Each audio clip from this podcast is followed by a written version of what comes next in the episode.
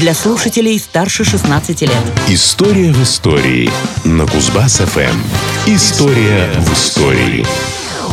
В июне 1826 года по окончании следствия по делу декабристов был освобожден и возвращен на службу Александр Грибоедов. Его участие в заговоре и восстании не удалось доказать. Полностью реабилитированный Грибоедов с 1827 года приступил к дипломатической работе с Турцией и Персией. Служба его была блестящей, но, к несчастью, непродолжительной. Здравствуйте! В студии Никита Тимошенко. Пришло время познакомиться с очередной историей из истории дня. 11 февраля 1829 года в Тегеране толпой фанатиков был убит Александр Сергеевич Грибоедов. Исторический момент.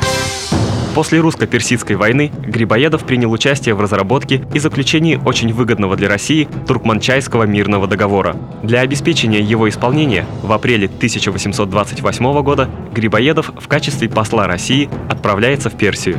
Кандидатура его подходила идеально.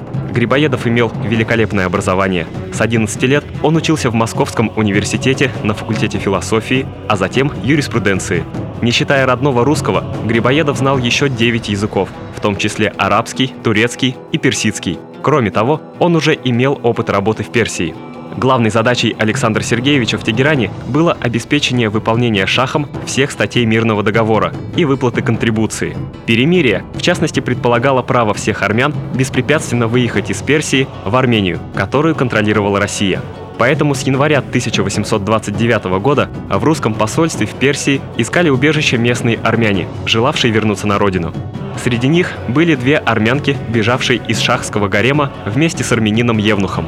Несмотря на возможные неприятные последствия своего решения, Грибоедов и им разрешил укрыться в посольстве.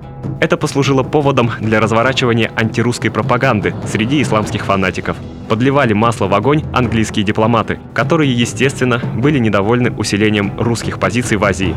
В итоге недовольство вылилось в восстание против русской миссии в Персии. Из истории дня. 11 февраля 1829 года толпа бунтарей напала на русское посольство в Тегеране, перебив всех без исключения находившихся там. Детали этой трагедии не до конца ясны. По имеющимся данным, в тот день у российского посольства собралось около 100 тысяч человек. Толпа быстро вышла из-под контроля и рванула в здание посольства. 35 казаков, охранявших российских дипломатов, пытались оказать сопротивление, но силы были неравны. Из всего посольства спасся лишь секретарь Мальцев, сумевший спрятаться. Согласно его записям, Погибло 37 находившихся в посольстве человек и 19 нападавших. Во время безжалостной резни был убит и глава дипломатической миссии Александр Сергеевич Грибоедов. Его тело было настолько изуродовано, что опознать его удалось только по шраму на левой руке, который он получил во время дуэли с Якубовичем. Кровопролитные бесчинства вызвали дипломатический скандал, который, однако, удалось загладить. Персидский шах отправил к Николаю I своего внука, который передал российскому императору не только официальные извинения за смерть послов, но и знаменитый алмаз «Шах», один из самых дорогих камней в мире. К слову, он и сейчас хранится в коллекции алмазного фонда Московского Кремля. История и даты. Серьезного кризиса отношений между Россией и Персией не последовало. Политика, как всегда, оказалась выше и важнее единичных смертей и личных трагедий. А трагедия, надо сказать, была не только личной.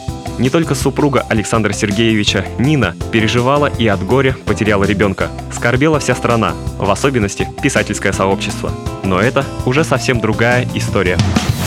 История в истории на Кузбасс-ФМ. Вот такая история.